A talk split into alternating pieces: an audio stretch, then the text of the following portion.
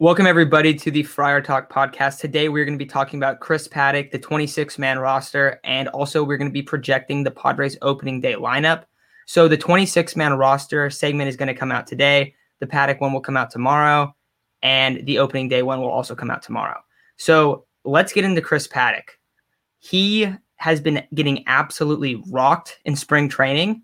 Over his last two starts, he has pitched four innings, allowed 11 hits 12 earned runs, two home runs, two hit batters, six walks, and three strikeouts. So the question for today is Is Paddack a bullpen piece? And I'll let you lead off, Isaac. I mean, it's really hard to argue against it. He only has two pitches, and when you only have two pitches, it's going to be harder to go more than one or two innings. And Paddack has continuously showed us that. You know, even that wild card start against the Cardinals, he got lit up in the first, settled down a little bit in the second, got taken out in the third. These spring training games, you know, the lineups aren't very good. You shouldn't be going out there and allowing eight earned runs, especially against the Rockies. Like, other than Story, I don't even think Story played. Who's on the Rockies, right? Like, it's very hard to to have confidence in Chris Paddack right now, knowing that he's getting lit up. And people say don't look too much into spring training. Well, to me, it's don't too much look too much into spring training when it comes to hitters but when it comes to pitchers, you know, you're out there, you should be working on something, not getting lit up like this. It's very hard to have the confidence that I used to have in Paddack. And I really do love Chris Paddack. I want him to succeed for us. I just don't have much confidence, much faith in him to do that right now. Yeah, same here. Like one of the last spring training outings that I saw, like he was going to be working on his off speed. They were sitting on the changeup, threw like two curveballs, and so I was like, okay, uh, where is this third pitch supposed to developing over the offseason? His fastball location was shaky. You see it with the stat lines. So how many walks did he have? He had six walks and two hit batters. I mean, yeah, six walks and two hit batters. Well, his control's not there. So I think he's going to be ended up in the bullpen, man. He might be a bullpen piece. You know, he had a good changeup. When he locates his fastball, he's pretty unhittable but we can only expect him to do that for so long. So if he's a long term, like three inning relief guy, or he's like a one inning, hey, you get really sharp stuff. That's all I can see of him right now. I don't see that he can be a starter because he's not developing the pitch. He's doesn't really look like he's working on what he needs to. Yeah, no, absolutely. And the the thing that's I think the biggest concern right now is the fastball command because it's all over the place. But then to go along with that, it's not like he's been able to just dominate with his changeup because people are they know it's coming. We've seen who who did you say you just saw him? It was against the Cubs. Who was the guy that took him like 500 feet? Willson Contreras. It was like yeah. a moonshot. It was it was bad. Yeah, so that's the problem is that people are just they're waiting for the changeup, they're waiting for the curveball, oh, and the curveball is really not being thrown that much. But his fastball is all over the place. So what we saw a lot in 2019 and 20 not in 2019 but in 2020 especially is he's constantly behind in a lot of counts and his fastball is all, all over the place. You'll see whoever the catcher is um and, and back then a lot of times austin hedges you know you'll see him low and outside and the pitch the fastball goes high in it high and inside.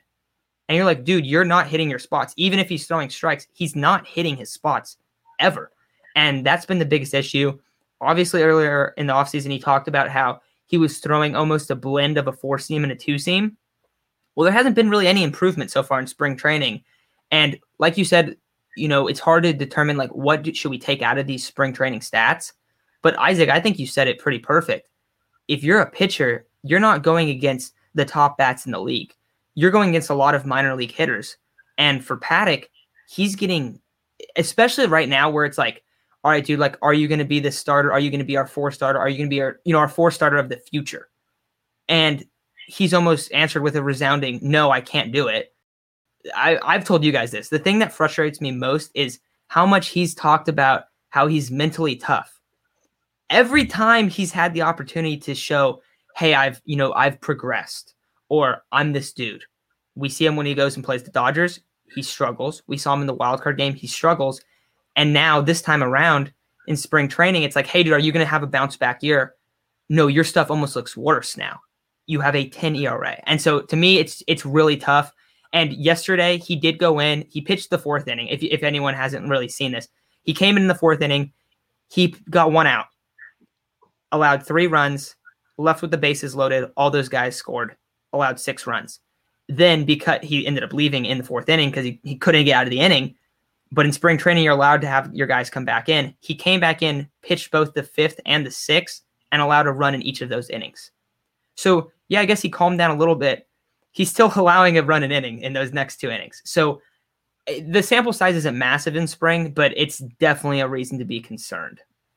I think another thing I want to touch on, I just want to ask, like, you know, to whoever is listening, what do you guys think is wrong with Chris Paddack? Like, because I'm trying to think, what else can he do to fix, you know, his problems, fix his issues? What do you guys think is wrong? Because I truly cannot figure it out. We are talking about it before we started recording. Sometimes his fastball is pumped 98, other times it's 92. And I don't see the reason why that should be happening. It's very hard to like I've never seen that. How do you go from like it's a six mile per hour difference? That's so much. But you know, his changeup, it used to be dominant. Now it's just it's predictable. There's a 50-50 chance you're getting either a fastball or a changeup. Most likely with two strikes, it's a changeup. You might as well just tell me you're throwing a changeup because I know it's coming. You know, I, I hope he succeeds. Just, you know, if you guys have answers, you know, tell us. Yeah, and even if it's a mechanical thing, like what it was last year. You know, he supposedly lowered his arm angle a little bit, so it was like a three quarters. It should have been fixed in the off season. Like you had so many months to prepare for spring training, and if you're still having mechanical issues, why aren't you fixing it? How can you not fix it? Like, what is preventing you from being the pitcher that you were in 2019? You know, that rookie of the year candidate, three three ERA guy, guy that was striking out, hitting 98 what is preventing you from getting there? If it's mechanics, why haven't you fixed it? If it's developed third pitch, you've had two off seasons to do it. What is preventing you from being that guy that you were? Yeah, so I th- I mean I think that we touched on Paddack quite a bit there, just like what's going on. I know one other thing I want to ask you though, Chase. You were talking about maybe like just strength in his legs is an issue, eh, like with the velocity stuff. Do you want to get into that real quickly? So a lot of your velocity comes from like your lower half. It comes from being able to create drive through your legs. So like the only thing I can think of is like maybe he hasn't been working out as hard as he needs to, keeping up his strength. Like you see Ohtani, like in his off season when he had Tommy John, he was deadlifting five, six hundred pounds, and you know he's reaching ninety-seven to 100 miles an hour. And the, a lot of those higher velocity guys, you see their legs, they're massive because that's where all their velocity comes from. You know, you get the occasional like lanky guy like Chris Sales that, you know, he's a athlete. He hits hundred and he's thin, but most of those guys that throw a hundred, hundred plus, they're built from the leg up. And also, a lot of those guys that are they're skinny, but they're throwing heat. They're usually super long, like both tall and they just have long arm and legs so they're able to just drive the ball really well.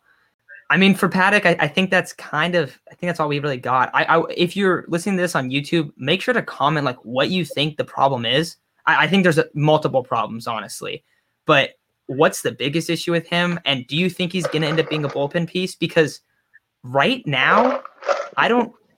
I think he might be. I think he might end up being a bullpen piece, and that's really unfortunate to say after such a promising rookie season. But that's where I'm at on him. So moving on then to the the 26 man roster, I think there's a few guys that we want to just highlight who made it. For me, catcher Victor Caratini, Luis Campusano. I think that was pretty obvious it was going to happen, but I do think it's notable just because that's not the catchers we expected to make the roster. I think Luis Campusano. A lot of people quite like had the question of is he going to be the third man on this on this group? Are they going to keep Austin Nola, Caratini, and Campo? They had to keep, keep Campo. They kind of got forced into that one, but really intriguing how he, his season starts off. Uh, then for kind of depth guys, the two guys that I think earned they earned a roster spot are Jorge Mateo and Tucupita Marcano. Those two guys came in, especially Tucupita. We didn't know that he was going to make the roster coming in. I think he was a long shot. That's what a lot of people said. And he hit 405 and made the roster. So round of applause for him because that is incredibly impressive. And then the only other guys I wanted to bring up Taylor Williams, Nabil Crismatt, they mo- both made it as the back end bullpen guys. I thought Reiss Knehr might make it, didn't end up happening. But Isaac, what do you think about this 26 man roster? Do you like the guys that they bring? Is there anyone that they didn't bring up that you thought they should have? No, at least not yet. You know, uh, CJ Abrams had a good spring training, but he's still pretty young. I wanted him to be, be up, but that was me being unrealistic. But he's young, you know, he's going to be up probably next year. He's a superstar in the making. You know, Marcano played himself into this into this kind of utility role that he's going to be playing. Um, he hit over 400 in spring training, and you know nobody else hit over 400 in spring training. This guy stood out amongst everyone else.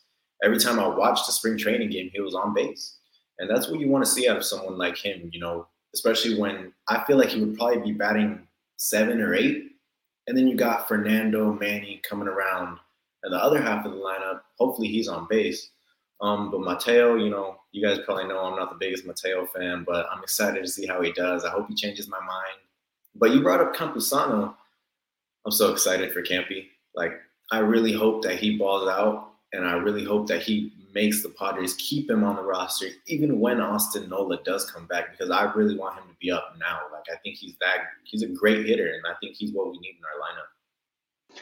Yeah, I would especially agree with the Campo situation. If we had the DH, it's just it's kind of hard to carry three catchers right now, just because. All right, we have Caratini, he's Darvish's personal catcher, and so I think we're doing a five man with the current roster that we have. Caratini's definitely catching one out of five days. So then when Nola comes back, are you splitting that two and two? If Nola's doing better than Campy, do we really need to keep Campy up? Oh, he's going to be a bench bat. Then what happens to Tucupita and Mateo? Do we should we just let Campy go back to the minor leagues and you know develop his defense a little more, his pitch calling, his framing, etc.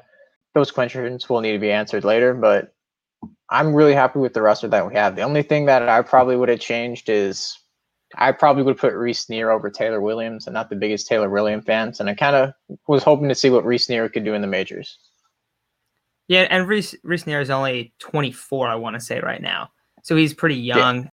He was an exciting option, but for the Campo stuff, I think this is probably, I guess this is like the biggest element of the Padres early season is can Luis Campusano play so well that he earns the starting catcher role and they have to move Austin Nola where they're forced to, where he's just too good. I mean, ideally that's what you want. You want to have competition. You and you don't want to have competition of, oh, like back in, you know, 2012 when it was like, oh God, like who are we gonna roll out there? No, it's now it's like can you outplay this guy? Can you outplay him and, and produce so good that we have to trade a guy that we think is a starting level player? And if that happens, I mean, that's that's best case scenario. You brought up CJ Abrams. The reason I asked you that, like specifically, Isaac, the way I asked it was because I knew you're going to say something about CJ, and I just wanted to see if you were if you were upset about that. But I think Campusano, he's the most exciting part of this. It does suck that Abrams didn't get called up but I was not expecting him to get called up. I, I think that Tucupita has definitely earned it. I also like how, hey, if you're going to go into spring training and be a, you know, maybe you can make the roster, you're a long shot, and you hit 405, and then they show like, yeah, those guys are going to make the roster. I think that kind of sets a little bit of a culture where if you're going to succeed, you're going to get an opportunity. Both Jorge Mateo and Tucupita did that this year, this spring, and I'm excited for them, especially. Um, but Campo, I think that's the that's the biggest thing this offseason. Uh, any anything else though from you guys on this on this spring training and and how they made the 26 man roster? I know that one other thing I'll add is the bullpen was probably going to be kind of all over the place throughout the year. They did keep nine, which I agree with because you have a lot of injuries and a lot of unproven guys in the pen. But a lot of those guys are going to return from injuries. And if guys don't perform in the bullpen, they're just going to get sent down this year, which is good. mm-hmm. And I brought up to you guys yesterday after after the bullpen video. If the bullpen guys don't live up to what we think they will, AJ is not afraid to send them off and get someone that who who's better or who's performing better at that moment. But like Taylor Williams, we probably won't see him on the roster after a couple days. We know that we got some guys from the on the IL right now that are key pieces to our bullpen that will be back soon. If you guys haven't checked out our bullpen video, go check that out. It's pretty good. Fun fact: Austin Nola played shortstop. He probably won't play shortstop for us, but he played shortstop. So you know, that's all I got. So, like they were saying, our bullpen's really interchangeable. There's, we have a lot of guys in the minors that you know are pushing the doorsteps of, hey, you know what, I can be a big league arm. Give me a shot. So if they don't perform and we have to keep some guys out a little bit longer than we want, there are other guys ready to take their spots. And like Isaac was saying, they can just be traded away for a better arm at the same time. Yeah, so overall, I, I like the 26 man roster. I think it makes sense. The only move that was unexpected was Taylor Williams being included. I think also we didn't talk about Mackenzie Gore. Let, let, us get into that a little bit. I don't think he's quite ready. Um, he didn't look that good. He was also like not to the extent of Chris Paddack, but he also didn't look that great at the at the end of spring. So I think that he's going to go to the minors. He's going to work on some stuff for a bit. I would not be surprised if he's if he's called up in like May or even late April, especially if a guy like Chris Paddack or Adrian Morejon struggles. Also, I don't know. What are your guys' thoughts on on Mackenzie Gore though? Do you think that it was smart to keep him down? Yeah, I definitely think it was smart to keep him down. He didn't have a horrible spring training, but it wasn't exactly like you know the ace kind of guy that we expect. And I've seen people ask, why do they bring up Weathers and not Gore? Well, because we're pretty set on Gore becoming a starter. We want him to be a starter in our rotation, whereas Weathers, he's kind of either way. You know, he can be a starter, but for now, he's going to be in the bullpen. So I think that was a big reason as to why we brought up Weathers and not Gore, because we got to make sure Mackenzie Gore is ready to be the starter that we hope he will be. So I definitely think it was smart to keep him down for now. Yeah, he definitely needs to work on his uh, fastball location. That was the one thing that was hurting him all of spring training, man.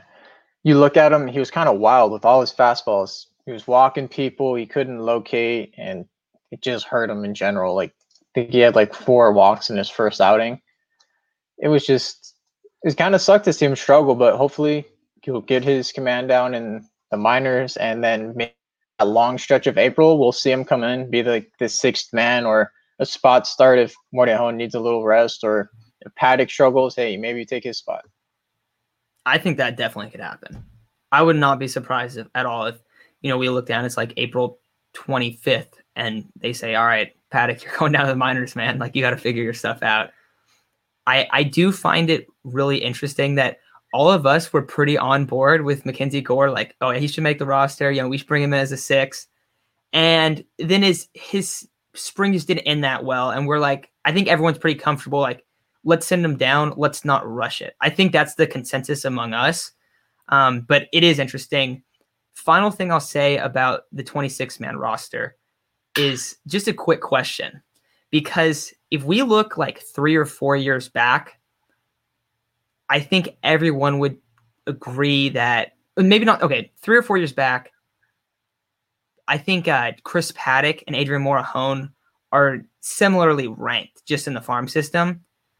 And then we go to 2019, 2018, and that changed a lot, where Paddack became a top 10 guy and Morejon was second, like probably like 50 to 100 most of the time in most rankings I remember.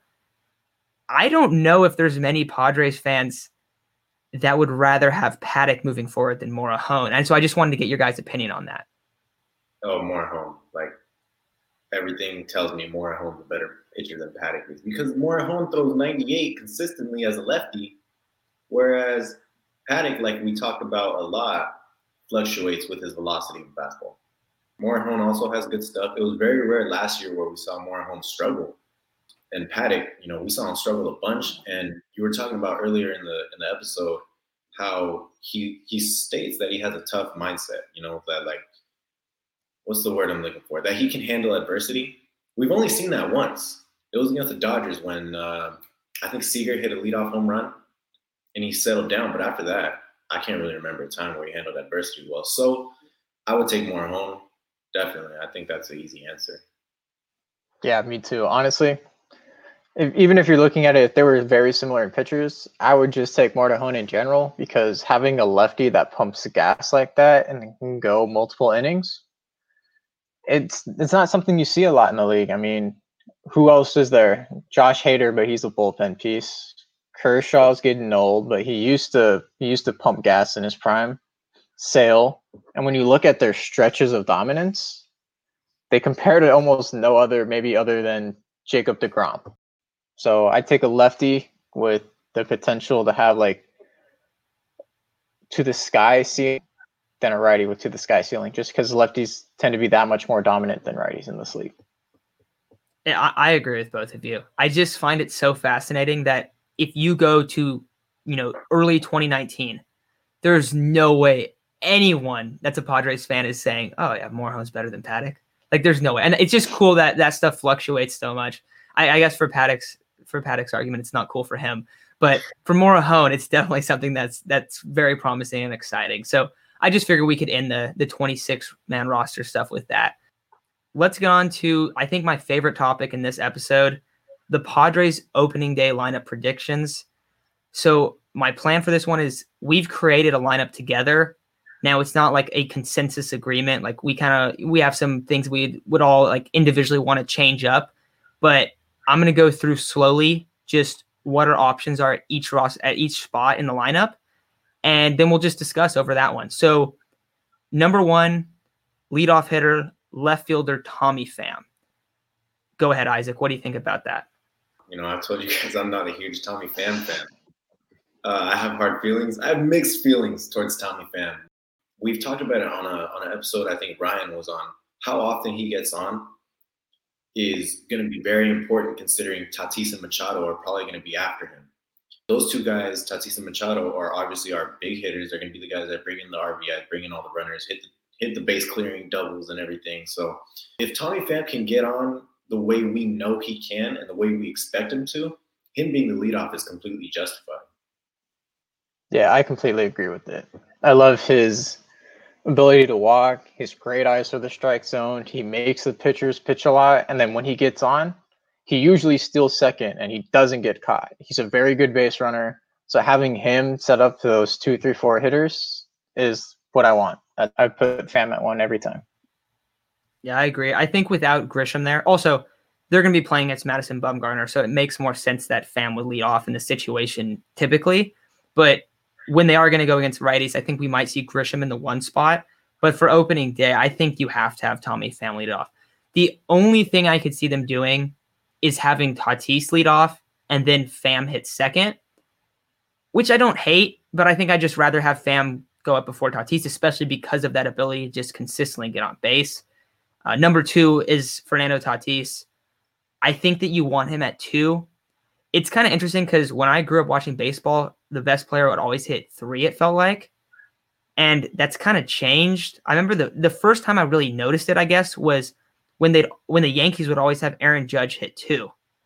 And now it seems like it's pretty consensus that the best hitter hits two. Um, I, I, think that just really just comes with the growth and of analytics. But I like Fernando Tatis hitting two. I think it gives him a great spot to hit, you know, right before Machado and then hit right after Tommy Pham. So he has both the ability to drive in guys and then also get get driven in from Machado from other guys later on in the lineup. So I do like Tatis at number two. And you bring up the whole best hitter would normally bat in the three hole. Well, the reason that has kind of changed is because you generally want to get your best hitter the most amount of at bats. You know that he's probably the most likely to get on, he's most likely to get hits. And that would be different if our lineup didn't have guys like Machado and Myers and you know Cronenworth and Grisham. That would be different. He would probably be batting three. But you put Tatis at leadoff, Machado's going to bring him in. Bam's going to bring him in. Hosmer sometimes will bring him in. Myers will bring him in. So, you know, like I said, that would change if our lineup wasn't as strong as it is. But here in our lineup, Tatis at two makes total sense. There's always that potential that Pham gets on and Tatis hits a 500 foot ball. I was going to say, I think last year we had Tatis batting first, Machado batting second, Pham third, and Profar fourth. And we know that Profar is not going to back clean up. So hopefully this changes a little bit this time against Bumgarner. Yeah, you guys practically covered it. You usually want your best hitter to get the most amount of bats, and that's going to be out of the one and two spots. Like Tatis hitting second, just because you know he has that ability to hit a home run, and usually if there's someone on base before him, and Pham can do that a lot. You know, it's better to have a two-run shot than a solo shot every single time. I feel like that's like the big argument. It's like, yo, we've we're going to see a lot of leadoff home runs if Tatis is hitting first but there's going to be a lot of times where Pham's going to be on if he's hitting second. So, and also the bottom of the lineup guys, I, we didn't really talk about that for Tatis, but if he's hitting one or two consistently, he's also going to have the ability to drive guys in from the bottom of the lineup. We saw that a ton last year with Jurickson Profar, especially when he was struggling because he would just walk so much. And it was like, how is how is Profar scoring so many runs, but he's hitting under 200 for like that first couple months? Like, do you remember that? Where it's just like, dude, how is he constantly being driven in? He, he like you look at his his uh his slash line, you're like, this dude's terrible, but he's scoring run after run. So I do like him at two. Uh, Manny Machado, I kind of alluded to it earlier, but he is our number three guy. I, I think that's also same thing with Tatis. You want these guys in the two and three spots. This is the heart of the order. That is a just elite dynamic left side of the infield. So having them two three, I think that's just got to stay consistent with this lineup. Yeah, we saw last year, you know, second half of the season, Manny was I thought Manny was the MVP. He was batting over 300. He was it seemed like every game he was getting like two hits it was crazy how good he was doing. And, you know, having him right behind Fernando. What if Pham walks, Fernando gets a single, then you have Machado, who last year was, I think, third in MVP voting. Um, so not really much explanation needed for why Machado's batting three. Yeah, it's it's just the universal consensus, man. Machado's the second best hitter on the team. So if he's hitting behind anybody, it's going to be Tatis, and he's definitely not like a leadoff guy. He's a little too slow for that. And then you have him hitting behind Tatis at second. That's just like Ribby Central right there. Watch you say that, and now Machado's going to lead off. that would that be would a be, sight to see. Yeah, that would be so strange. no, it's. I think. I think it. This one, two, three is. I think that's pretty accurate. I think that's where. I think our one through five is pretty spot on, and then you can kind of change how you do the six, seven, eight spots. But number four, one that we I think we all agreed that this is going to be the case. I don't think any of us liked it, but Eric Hosmer batting cleanup. I don't want to see this anymore. We're unfortunately we're going to see it and we're going to continue to see it, I think. But I just I, I know he is a 290 runner in scoring position average over his career. Last year he hit like 320, though it was a small sample size. The problem I have with with him hitting fourth is he grounds into he grounds out to the second baseman more than any player I think I've ever watched. And there are so many either ending inning double plays or just like inning killing double plays where oh the two guys on no outs. There's Hosmer grounding a double play. So I don't like it, but it's gonna happen. Yeah, I don't think we have enough fingers, toes, nails, anything combined to be able to count how many innings double plays Eric Hosmer grounded out into. But we're definitely going to yeah. see it, even against lefties. Even if his numbers against a certain pitcher's like 0.98 batting average, we're going to see him batting cleanup. It's not what we want to see. Hopefully he shines. Hopefully he proves us wrong because I really want him to, as much as I don't like him. But, you know, I think we all know he's going to be batting uh, I hate him batting cleanup. I hate him batting anywhere in the top five. I really think he might do better as a six to seven hitter just because, you know, he's not getting that pressure that, oh my God, there's guys ahead of me. I need to hit them in. So, yeah, I just, I know it's what we're going to see, but I'm not happy about it. Yeah, it's an, it's unfortunate. And if you are a, a Hosmer truther, I want to know why. I, I've, I've heard some people coming out there saying like, "Hey, I like him at four and and the biggest knock on Hosmer for us, like our frustration with him, has always been with the glove, just because he is consistently a well below average first baseman, even though he's a four time Gold Glove winner. I, am not going to rant about Haas anymore though. So number five, Wil Myers, you got it. We got to keep him in the five spot. He just balled out last year in the five spot. We know how hot he is when he starts the season, especially after this spring training. We were talking about it yesterday before we recorded Chase, I think you said he's the best spring training player of all time. oh, yes, I will argue that. yeah. yeah, so you you got to have him he's at incredible, five. Man. He's he's going to hit so many home runs out of this five spot, and even though Hosmer's right before him, Hosmer Hosmer does hit for a pretty good average. Like there's going to be plenty of times where he drives in Hosmer, and hopefully plenty of times where he's driving in both Tatis and Machado as well. Uh, I love I love Will sorry I love Wil Myers at fifth. And I think that you just have to expect this to be the case. Yeah, Wil Myers at fifth, you know, it makes perfect sense. And I know I personally want him to bat fourth. I know it's not right. And the reason I say I want him to bat fourth is because I know there's a lot of people that want him to bat fourth. But I think in terms of like a mental aspect, last year he had a really good season batting around fifth or sixth. That was probably the best version of Wil Myers we've ever seen. I don't want to change that. Like I know I just said I want him to bat fourth, but realistically, I want him, you know, staying right there because even just looking at the lineup card, normally when you bat fifth and then suddenly you're batting fourth, you're like, oh damn, I'm batting fourth now. It's weird. So like I know it's baseball's weird, okay, but um, Wil Myers batting fifth or sixth makes perfect sense. He does kind of strike out a bunch, but he also has a bunch of power. And when Will is on, dude, I don't know if there's many better hitters than him. Yeah, like as you were saying, when Will is on, he might just be the best hitter in the league, man. He hits fields, everything too. He's a threat on base. He's starting to walk more. He's cutting down his strikeouts a little bit.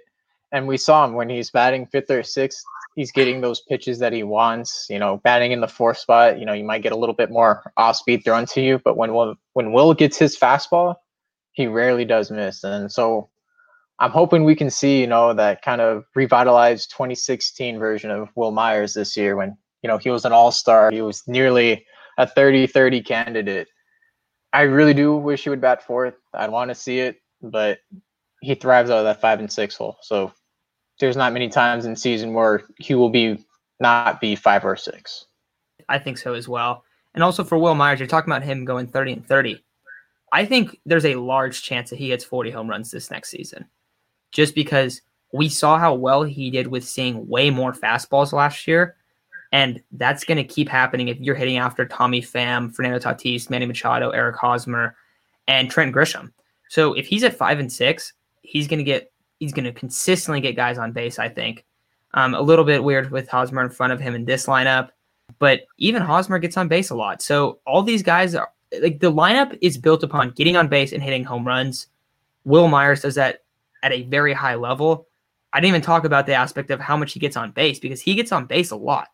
That's the one thing. Even when he struggles, even in the in like the past when the Padres have had really bad teams, and he's like the only good bat in the lineup because we've seen that and we've seen him him not flourish at all in that role, but he still consistently walks, and that's always been something that's really important to me. We've seen him going like oh like oh of like 20 i think stretches or like he'll go like two of you know 30 and stuff but the walks are always consistent. So that part of his game is going to stay consistent and i think this season we're going to see him have a much better year. If there's any guy that i'm saying like this is the guy that's going to you know make the biggest improvement from like their average season i think it's will myers.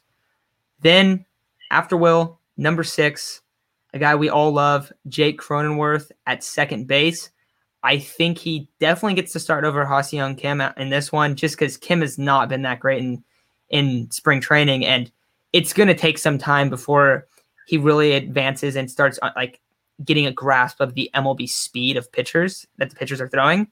So I like Jake at six. I think you got to play him here.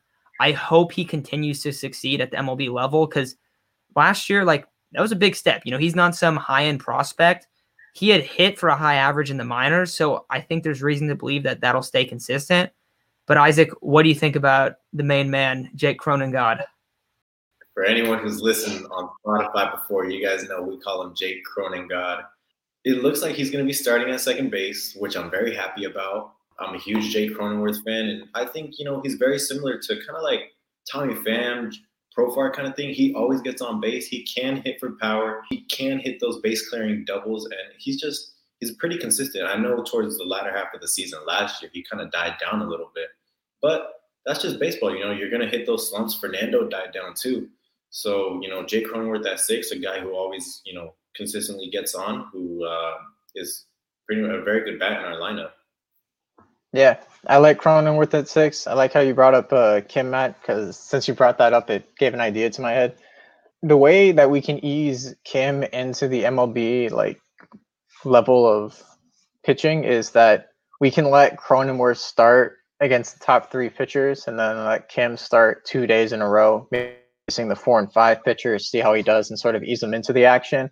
And then occasionally give Cronenworth like that. Okay, you need that day off we're gonna let Kim start against the A, see how he does, ease him into it. You know, it's just an idea that I have. I don't know if it's gonna be implemented, but you can't go wrong with Cronenworth at six. You know, and even then, Isaac was saying he could bat lead off for if his Grisham is out for an extended period of time with his hamstring injury. Yeah, he could definitely, especially if we're going against righties, he could go lead off. Yeah. I think that we I think that we might see that quite a few times. Number seven, Victor Caratini at catcher. Definitely going to be the opening day catcher just because Yu Darvish is starting. So I think that one's kind of a given. If you guys don't know a ton about Caratini, just because he's pretty much been a backup catcher for his career, doesn't nothing like super spectacular about his hitting. Another guy though, he gets on base, and I, I love him in this lineup. Uh, I love him kind of at the bottom of the order.